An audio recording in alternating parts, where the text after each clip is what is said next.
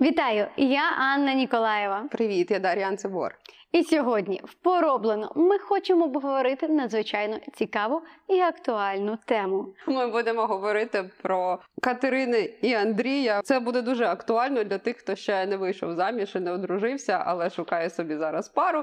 Чому? Тому що ми будемо якраз розповідати, як це все діло відбувалося, чого це такий період був важливий, що робили на тих вечорницях безпосередньо Андріївських, і які якого плану ворожіння відбувалися. І можливо, ви собі щось цікавеньке придумаєте, щоб потім з друзями зустрітися і теж щось таке собі замутить. І головне, яка мета цих свят була? Для чого це все люди робили? Та самі ж вийти. Тільки на цьому ми можемо закінчувати випуск. Так, але ми все-таки додамо кілька, е, кілька цікавих фактів. Отже, давай стартунемо, напевно, з вечорниць. Логічно, значить, відкатуємось трошки до того всього, що ми вже трошечки раніше говорили про дошлюбне спілкування, і от сьогодні фактично таке розширено, заглиблено подивимось на прикладі саме того, що відбувається в цей період. Чому? По-перше, давайте зразу новоюліанський календар, старий, новий, новий старий. Е- от раніше Катерину святкували 6 на 7 грудня, а Андрія на з 12 на 13. Зараз ми говоримо на 24 листопада. Це у нас ворожить тепер на Катерини. Все зміщуємо. От на 30 це у нас ворожить на Андрія. І з Катериною, що в нас цікаве, тут така була тема, що дівчата в цей час ворожили двома головними в способами. Перший це прикликання долі через варіння каші. Це дуже прикольна тема. Тобто дівчатка всі разом да, збиралися, співали пісні, тусили, жартували, все як завжди. Варилася така каша в горщику. І потім е, фішка була в тому, що треба вилазити було на плід або на паркан, або на ворота. І от зазвичай ворота, чесно, найчастіше це були ворота, і на воротах, прямо встаючи на воротах, дівчата кликали доли, де ти, доли, де ти, іди до нас вечер... до мене вечеряти. Далі треба було слухати, від звідки хто там відзивається, з якого. Боку, хто який пес там гавкнув, з того боку прийде наречений. А оскільки ми вже говорили про те, що дівчата були маломобільними, та тобто вони більш були стабільно на своєму кутку, наприклад, або от саме в цій хаті вони зустрічалися всі разом тусили. А якраз хлопці були більш мобільними, то відповідно дівчата могли зрозуміти з якого кутка та там Петро, а там Василь, а там Іван. Тому звідти пес погавкав, ага, окей, Петро. Ну умовно. Е, Другий спосіб це був прикликання ложками. Треба тут зразу сказати, що раніше не було стільки посуду або. Ну, навіть якщо посуду було багато, то тарілок на всіх не ставили. Як там раніше їли? Брали мисочку одну на всіх велику, і у кожного була своя ложка. І саме через те, що у кожного була своя ложка, часто і причому це ж приколи, що їх носили за халявою чобіт, та і так просто виймали з чобота і такі єй, я готова їсти. Тому, власне, коли ми бачимо ворожіння з ложками, що на Катерини, що потім, наприклад, на Різдво, то ложка це як субститут людини, тому що ложка у всіх була унікальна, а от якраз миски і Це були всі- спільні. та, вони були спільні. І тому, коли дівчина стукає ложками на воротах, які є останнім таким простором домашненим, та тобто це твій останній твій простір, а за ними вже чужий. Тобто на межі. Так, і от вона якраз викликає долю таким чином, теж може стукати ложками. Може каші не варить, але ложками стукать. Може варить кашу і стукать ложками. І от таким чином прикликати та свого судженого. Ще були приколи, звичайно, з обіймами з паркайнами. Наприклад, рахували дев'ятий. І там щепочку з нього видирали, потім аналізували, як виглядає ця щепочка, або обійняти паркан на вдівець молодець. Тобто дівчата вже в той час починали та, так активненько ворожити. Тобто, у нас ложки і е, Каша. е, каша це перший тип, коли ми на воротях це робимо, або щось з межовими історіями робимо. А другий тип це звичайно вишенька. Е, Гілочка вишні. Ти колись ставила? Ні, я ніколи не ставила. О, коротше, це такий прикол, коли ти береш е, вишню або яблуню. Ну, зазвичай чесно ставлять вишню, але яблуня, абрикоса, все з'їде, все плодове. Все, що може плодоносити, нам підходить в цьому плані. Це таке є стереотипний поділ, можна сказати, на жіночі і чоловічі дерева. І от якраз ці дерева, які плодоносять, вони є Жіночі. жіночими. Дуб, наприклад, буде чоловічим. Ну і за чоловічим жіночим родом, тут само собою. Треба обрізати її на Катерини, і якщо до Різдва гілочка зацвіте. то це означає, що ти вийдеш заміж. В цьому році. Так, тобто головне. та і цікаво, що якраз наприклад е, на Київщині в лютіжі тому самому записували в 19 столітті, що хлопці так само робили. Хлопці ворожили, наприклад, який буде наступний рік. Вони могли постити. Вважалось, що хлопці постять на Катерини, щоб в них в них була класна, ну добра, гарна дружина. А дівчата постять на Андрія, щоб в них був навпаки гарний чоловік. Тобто там насправді з Катериною трошки прикольно, що ми бачимо Ніби- чоловічі, якісь теж е, насправді залишки ворожінь збереглися і з чоловіками. Ну хлопцями теж вони зафіксовані. І навіть якщо одружений, то теж він міг таке робити, там висаджувати в пляшечки, наприклад, на членів родини і дивитися, там як яка гілочка себе повела, типу до різдва, і з того робити висновки, як буде відповідно яке життя в родині. Та або може бути те, яке здоров'я. Там, нап- наприклад, може хтось померти в цей рік чи ще щось. Тут дуже цікаво, ти сказала, хлопець буде постити. Сучасна молодь слово постити зовсім по-іншому сприймає, ніж колись сприймалося. Тримати піст, фактично. Але зараз це асоціація з тим, що хтось щось в інстаграмі, в Тіктоці чи, чи в інших соцмережах щось буде постити, але ні. І ще в цей час, що вони не збиралися, наприклад, на спільні вечорниці, як такі, зазвичай це все таки відбувалося прям масштабно на Андрія. І ще момент з Катериною, не з Катериною, Катерина ясно, що жіноче ім'я тут окей. А от що саме Андрій, хоча там далі Миколай, наприклад, да, там чи Наум там умовний, чого так стартануло, то одне з пояснень, що Андрій це Андрос, ну типу чоловік, власне, муж. Саме ім'я по собі, воно якби дуже андрогінне, Маску... власне, андрогінне, звідти ж так. І маскуль... Так. Ма- максимально маскулінне Ну, асоціюється типу, з чоловіком. Так, вважається, що це одна з пояснень, чого саме Андрій на себе перейняв у нас так багато, от саме з дівочими ворожіннями всього пов'язаного. Е, вечорниці. Що у нас з вечорницями? Вечорниці е, мають кілька цікавих моментів, окрім значить, самих безпосередньо ворожінь. А у нас є ще збитки хлопці, які роблять так. е, Ну в цю думаю, ніч. потрібно трішки пояснити, що таке збитки, так тому що напевно не всі застали збитки. Це коли хлопці мають цю антиповедінку і вони намагаються все позбиткувати, тобто дати збитки. Вони знімають ворота, вони можуть закидати їх десь там на горище, ховати хвіртки. Тобто, це те, що збитки має. І іноді часом ці збитки до сих пір десь там на Закарпатті доходять до дуже таких, скажімо, реальних збитків. Галичина теж до сих пір дуже багато є випадків таких, але прикол в тому, що первинно, якщо ми проаналізуємо ці збитки саме поробочі на Андрія, коли вони чудять, так то це от, до речі називалося, що чудять, і чудили вони ще на Михайла, тому що Михайлове чудо тут прикольно, дуже насправді така народна етимологія, що Михайлове чудо, то треба почудити. І от, наприклад, Чернігівщина, Київщина, там частково вони типу, да, у них є ця фішка чудити на е, чудо. Е, І в Чернігові тому самому можна навіть побачити там, наприклад, на дверях інколи такі графіті з'являються, типу чудо 2003, чудо 2015. Ну і типу це означало, що начудили в тому році. От завандалили е, якісь там двері.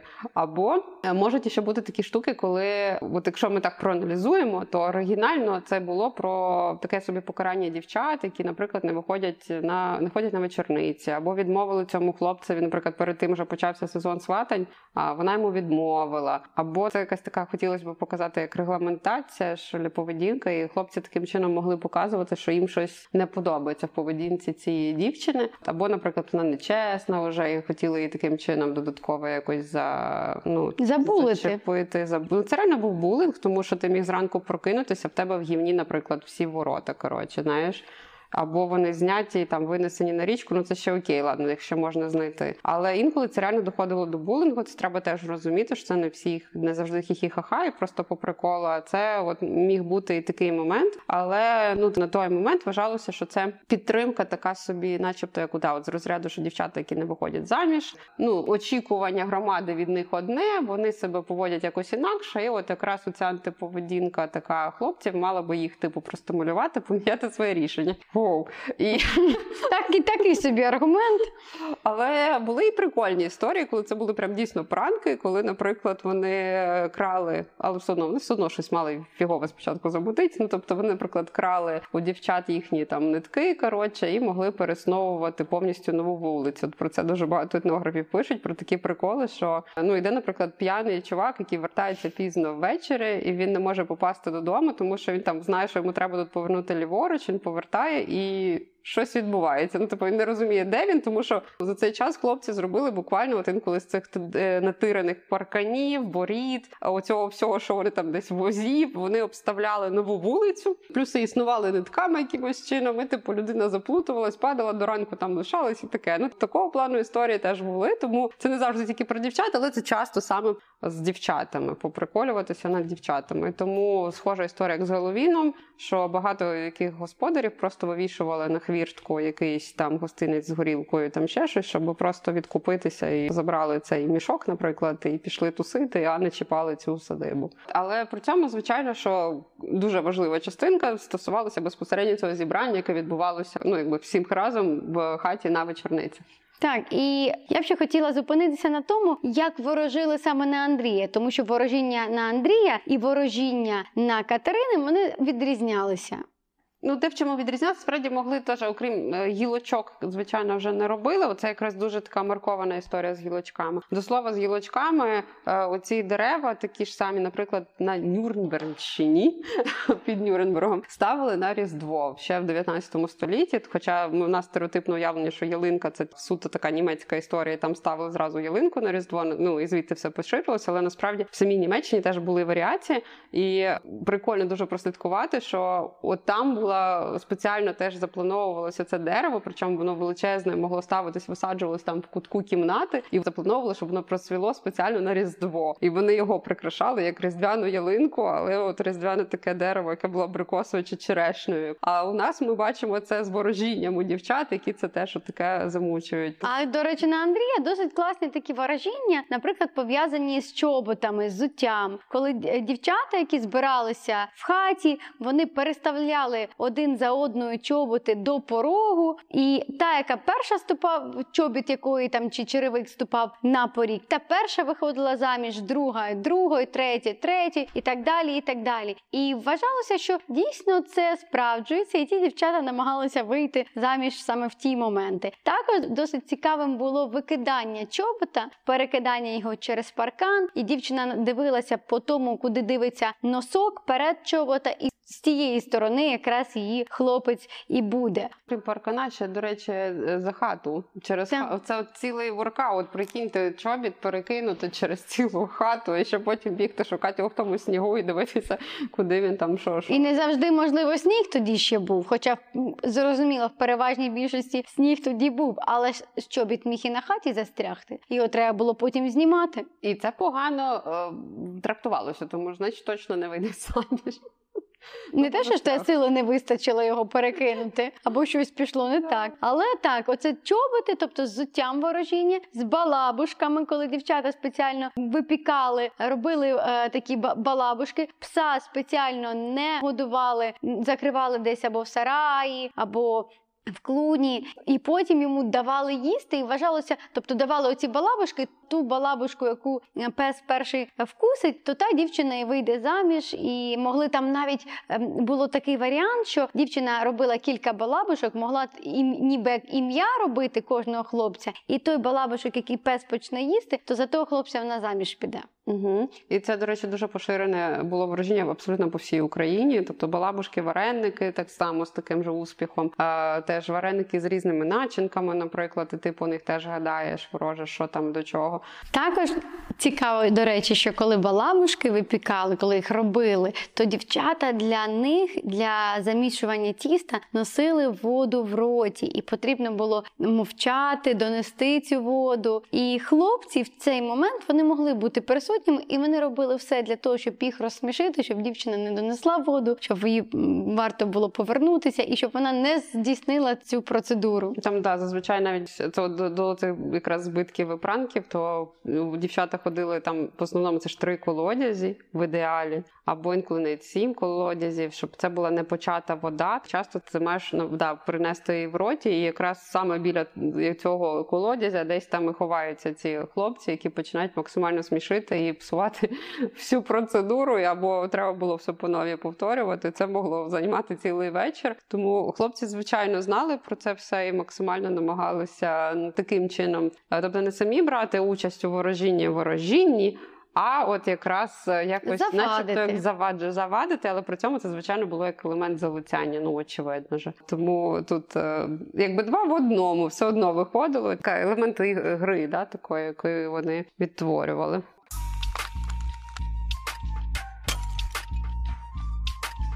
Плюс, звичайно, зі свічками. Класичне ворожіння, таке ж, як і головінське, насправді воно супер популярне. Досі так дівчата теж ворожать. Це коли береться шкарлупа від горіха, туди вставляється свічечка, пускається по воді, а збоку, наприклад, або написані якісь імена, або теж якісь предмети, які якось асоціюються, ну і куди вона підпливе. Потім за кількістю років, наприклад, скільки років не вийдеш заміж, або Ну, зазвичай дівчата очікували, що вони якнайшвидше вийдуть заміж, але взагалі це ворожіння з перснами з водою. Коли теж типу в склянку або в миску набиралася вода, потім часто брали навіть свою волосину або якусь нитку, і оцю е, каблучку продівали і опускали в воду, потім піднімали і дивилися, як вона себе поводить. Якщо вона стоїть на місці просто, це дуже погано, не вийдеш заміж взагалі. Якщо вдарила, дивилися, скільки разів вдарить. Ну і тоді через стільки років вийдеш заміж. Е, От або тому всі намагалися, звичайно, з радістю сказати один і все. Ну, типу, От, а якщо вона крутиться на місці, ну, це як от з вінком і е, купали, накупала, от щось дуже схоже, тому що знову ж таки вода. Але да, ці всі ворожіння вже могли відбуватися, або теж дівчата збиралися всі разом, або навіть вже і з хлопцями деякі могли відбуватися. Зокрема, там е, е, дуже цікаво спостерігати за оцими от вареничними всякими штуками. Це могло бути цілком і з хлопцями теж. Далі наступним дуже звичайно поширеним ворожінням були ворожіння, які пов'язані були з коноплями і з льоном. Так, і Е. напевно зараз кожен пригадає Андрію, Андрію, на тебе коноплі сію, спідницею волочу, бо дуже заміж хочу. А ще інколи, до речі, не спідниця, а фартушком. Не фартушком, а, наприклад, навпаки, штаньми. Тут вже дійсно залежало від регіону, то що інколи навпаки треба було ще стирити чиїсь штани, чоловічі навпаки, чоловічими. А десь навпаки, тут. Прям конкретно про жіночу символіку, що тому що і спідниця, і фартух це абсолютно такі жіночі атрибути. І сорочкою волочу могло бути теж. І інколи це треба було робити оголеними. Ну, це ритуальна нагота. Та і звичайно теж е, приколи. До речі, Володимир Галайчук записував, здається, в Карпатах. Я не пам'ятаю, де саме, якщо чесно. Ну десь там, що е, хлопці теж могли так караулити і тирити одяг. Крім того, що підглядати. Це ще й тирити одяг. Ну, ти знаєш, тут мені здається. Як це можна не робити, коли дівчата роблять дуже дивні ритуальні дії, тим більше в таку холодну пору року, то тут елементарно Ну, до речі, часто вони мали це робити в дровітні, наприклад, тобто там, де заготовлювали дрова. Тобто не обов'язково не мали виходити на вулицю, щоб це зробити. Хоча дехто з них дійсно і таке робив. Ну і знову ж таки, з ритуальною наготою це не так багато таких записів. В основному дійсно не просто виходили. Наприклад, фартушок, отут фартушку це насіння, і от розсипали його прямо з фартуха і говорили оцю фразу. А потім за якийсь час дивилися, власне, як цей льон зійшов. І теж по тому пізніше розуміли там, можливо, якусь там свою долю. Але дійсно і коноплі, і льон просто треба зразу говорити, що це дуже символи, які мають дуже яскраву еротичну таку символіку, і пов'язані з е, особливо льон, типу дуже часто це ну прям сильно Сім'я. таке осінь, і так, все, що насіння, це таке дрібненьке, воно символізувало, ну має конотації такі. Ну і, і елемент родючості. Так, тому саме от Олена Андрія це прям дуже дуже часто. Хоча, якщо ви згадаєте, коли Наталя Телегей приходила і розказувала про ткацтво в першому в своєму випуску, вона говорила, що їй довелося записати і про Олексія. Ну тобто в теплу пору, коли якраз треба льон і так садити. Теж дівчата таке дуже схожим чином відтворювали цей обряд. І е, наступна у нас важлива частинка, окрім цього всього, звичайно, це знову ж таки обнімання тинів. Тут вони перегукуються з тинами, що тільки не робили, і могли теж вдівець молодець, вдівець молодець, тому що ну дві опції тоді було. Або молодий, або типу старий, да, фактично. От такого Вибір був невеликий.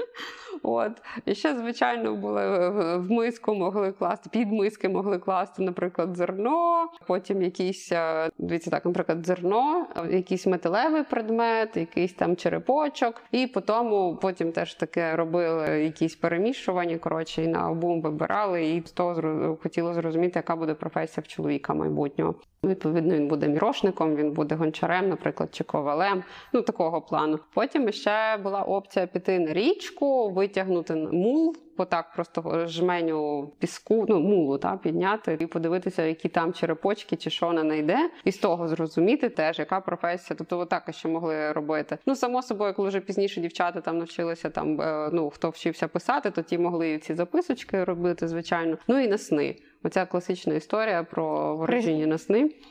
А що Е, на дуже сни це багато. наречений саме в цю ніч. І грібенці клали під подушку спеціально, щоб він прийшов і розчесав е, вночі свою кохану. Е, могли ну, в одному чоботі спати, а й вкласти пояс. Отак, от в одному чоботі вона засинає, одною ну тобто одна нога виходить з а одна ні. Це теж про ці виклики. Все, що з чоботами, це дуже сильно. Теж це такий символ, який ми в весіллі потім бачимо, коли зокрема і там Викрадання. і плюс а, і- або навіть це сучасна тема, коли п'ють з туфільки, да, коли А викрадають туфлю. Ну, правильно, і викрадають, потім з нею там роблять якісь її ж треба викупити, і потім наречений п'є з тої туфлі. От і це от сучасна вже інтерпретація, але і тут ми теж бачимо, що з чоботами щось коїться, щось постійно типу, вони все одно вони дуже пов'язані з еротичним компонентом так само, тому що це такий весільний, дуже серйозний атрибут, а навіть не так весільний, як можна сказати, взагалі переходу. Це от атрибут переходу в інший статус. Потім важливо зі снами сказати, що часто робили криницю. І дуже часто потім збираєш, коли фольклор, записуєш такі історії про те, що ось наснилося, що ось я так довго з тим зустрічалась, думала, що до нього вийду заміж. І тут мені сниться, що він мене довів до середини мосту, я там кинув і пішов далі сам. І от ми дійсно з ним розійшлися. А от за іншого я зовсім вийшла заміж, за кого і не планувала. Такі історії вони дуже дуже поширені. І ну, взагалі я б сказала про самовтілюване пророцтво в тому плані, що коли тобі насниться таку особливу ніч, якась людина, на яку ти навіть раніше взагалі не звертала увагу. а Ти почнеш на неї почнеш. розвернати, звертати Та, увагу. Та. І потім все життя ти думала, що ну, наприклад, ти вже планувала заміж виходити за одного, але коли ти бачиш сон, де там він її кинув, або, наприклад, ти бачиш в сні іншу людину, ти якби перемикаєшся, починаєш вже уважніше до неї там ставитись. Ну і е, Або придивлятися і, в принципі, програмувати себе на те, що ось ось він він наснився в такий неймовірний день, важливий. Тобто тут ще йде віра, що це, це пророцтво.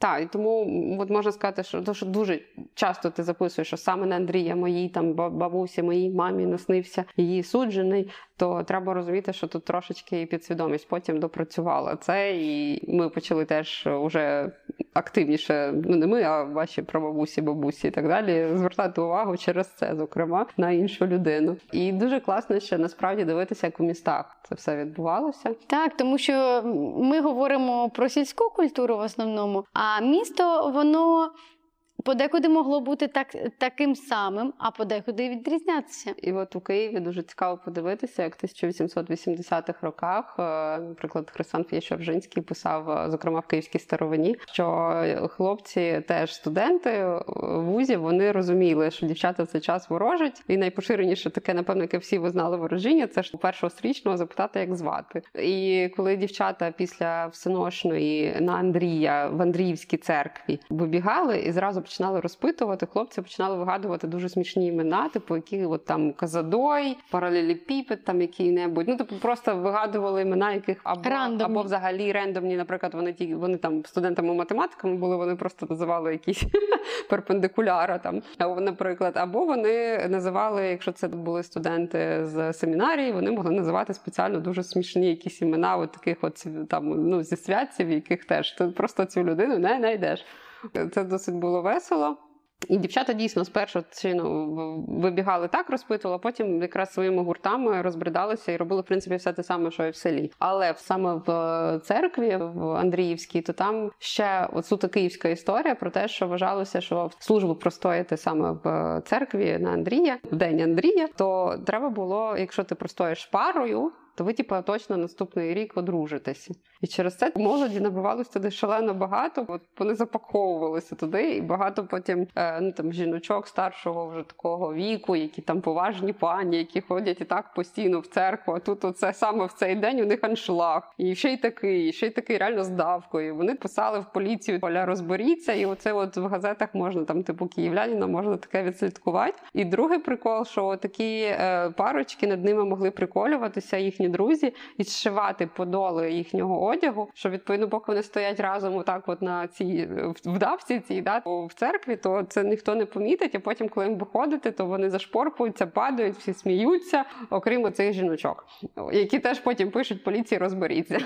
Що, там таке в церкві не Не подобається? гоже, не гоже, та типу, що це вони влаштовують тут якісь незрозумілі веселища. Це ж серйозне місце, тут намолено, от, а ви тут таке робите. Але от в Києві, да, от саме через те, що це Андріївські вечорниці, Андрій, свята церква Андрія, і вона дійсно привертала особливу увагу саме в цей час. А потім да, вони десь там на поділ, наприклад, спускалися і продовжували да, приставати до чоловіків з питаннями, як вас звати, а потім йшли і там продовжували ворожити вже так до там, може, до перших півнів ворожити. І напевно таким кульмінацією Андрія свята можна назвати калиту. Так, от якщо саме ми говоримо про ці спільні вечорничний момент, то як казав Сумцов, випадково сюди забігла ця калита, тому що вона навіть по своїй назві явно календа, явно пов'язана з колядою, явно має бути на різдво. Але теж цікаво подивитися, як вона переінтерпретувалася, так і стала виключно таким уже символом дівочої цноти, зокрема, тому що якщо подивимося, цей корж випікали дівчата, так на ц- цій вечорниці, і додавали зазвичай прикрашали його цукерками, червоною стрічкою, е, боже, цими калиною. Все це діло вішалось теж на червону стрічку або на сволок, або на спеціальну таку, типу якусь Палю. палю, коцюбу. Да. І коцюба теж дуже такий фалічний, ці- типовий чоловічий символ. Потім, якщо ми подивимося, що тобто, на коцюбу залаз, е, хлопець мав залізти, да, типу, і верхи, І начебто, їхати, прискакати, теж дуже фалічна історія. І найголовніше, що це не просто, що ти їдеш, скачеш і зразу її їси, а в тебе є пан Калитинський, який стереже її, пан Коцюбинський, хто їде. Є ще зазвичай Писарчук з е, сажею, Який А, тебе яка сажа теж з печі, це теж окрема історія. Теж ми можемо ритися, згадувати. Що там теж не все просто так, і виходить, що у нас є ритуальний такий текстик, да, що їде пан е, Коцюб, пан Коцюбинський, е, коли ту кусати. Ну і у них такий діалог відбувається. І далі оце а я, а я вкушу, а я впишу. Так? І далі обов'язково якийсь максимально оцей писарчук. Це часто було спеціально хлопець, який супер смішний, такий коротше стендапер місцевий. Він має розсмішити цього Коцюбинського. Коцюбинський натомість, якщо він не розсміється, то йому дозволено кусати калиту. Якщо він розсміється, то все, goodbye, до побачення. Типа ще й попишуть. І тут ще такий шлях героя. Ми теж можемо спостерігати. Що такий, коли йому заб- він проходить якісь перепони для того, щоб досягнути своєї цілі. Так, і прикол в тому, що тобто, у нас вже є відсівання ну, на цій стадії, так? Тобто, і оце кусання калити в абсолютній більшості регіонів України, окрім буквально там кількох регіонів на заході України, де це робили дівчата, виключно дівчата. В основному це роблять виключно хлопці. Ну і навіть там, де це роблять виключно дівчата, це все ж таки теж про ну корж з діркою, очевидно, не просто і ще й от в такому е, форматі, що за нього треба позмагатися, ще й з червоним кольором, якби він натякає на такий да, уже момент явно не, не так солярний. Як все-таки вже більш Еротичний. еротичний. І цікаво дивитися те, що коли це все врешті, потім все одно ж ця калита так само між всіма дівчатами і хлопцями більш ну, буде розділена в кінці. Але от оцей змагальний компонент він трошки нам нагадує ці сватання, коли там мисливець приїхав за куницею. А тут у нас мисливці приїхали з випробуванням не сміятися, не сміємося. Ми теж це ознака того, що ми не в цьому світі. Тобто такі казки згадайте про ту ж це царівну несміяну. Це все туди ж насправді. І от тут дуже цікаво дивитися, що калита це атрибут, який зараз ми сприймаємо як напевно мало не дитячий, і насправді, тому що ну я Ігровий, більше як ігровий елемент. Дуже часто в школі, оце теж приклад цього здитинчення обряду, що дуже часто це робиться в школі, дітям страшно це подобається. Ну, це реально прикольна ігра, гра. Але оце, от як там Геловін з яблучками підвішеними, а у нас підвішена калита. І мені здається, що дуже яскравий цей приклад того, як це свято можна якраз е, не те, що ревіталізувати, бо воно ніде не дівалося, але очевидно, що от у нього є всі шанси лишитися одним з найпопулярніших свят. І так у нього крутий крутий шанс на промоцію, мені здається, таку не гіршу, ніж з Геловіном. Коротше. Та і в нього є своє місце, і воно має бути активним, зайнятим. Тому ми маємо надію, що вам сподобався наш випуск про дошлюбне спілкування молоді, про свято Андрія, свята Катерини, про ворожіння. Напишіть нам, будь ласка, чи в вашому студентському житті, чи у вас. Ви відзначали це свято, святкували, чи ворожили, чи справдилися ворожіння. Так, і бо я, наприклад, пам'ятаю, що ми з моїми одногрупницями у нас прям та і моїми подругами взагалі. Тобто, коли я вже почала це глибинно вивчати на фольклористиці, це закінчувалося все тим, що ми реально ми до четвертої ранку це перепробували все, навіть з дзеркалами і свічками. Оці приколи. І тобто, е, і це дійсно було дуже прикольна така дів, дівоча вечірка. Тому навіть якщо в це не вірити, не обов'язково ще в це вірити, але це дійсно дуже така класна штука. Потім згадувати, що ти там вилив з того воска, та там чи що тобі випало на ранок з подушечки, там типа чи ім'я. І це, це смішно, і це завжди весело. І це спосіб та класно Класне проведення. Так? Тому розкажіть, якщо ви теж е, мали якийсь такий схожий досвід, можливо, у вас якраз було це самовтілюване пророцтво, що ви витягнули папірчик з іменем умовним Михайлом і саме за Михайла вийшли заміж. І тепер думаєте, що це завдяки Андрію, у тому, який святий. От коротше, поділіться з нами вашими враженнями. Чи кусали ви коли ту, коли були? Коли ви взагалі вперше їх кусали? Бо у І мене чи це... кусали? Так, тому що в мене це сталося реально в початковій школі в Київській гімназії, тому в кого як розказуйте. От і обов'язково поширити це відео або цей аудіозапис там, де вам комфортно, в будь-якій соцмережі, де ви зареєстровані. І, будь ласка, не забудьте задонатити також нам щось приємне на Монобанку, Patreon чи BuyMeCoffee. А ми за тиждень знову вернемося і ще щось прикольне вам розкажемо. До скорих зустрічей!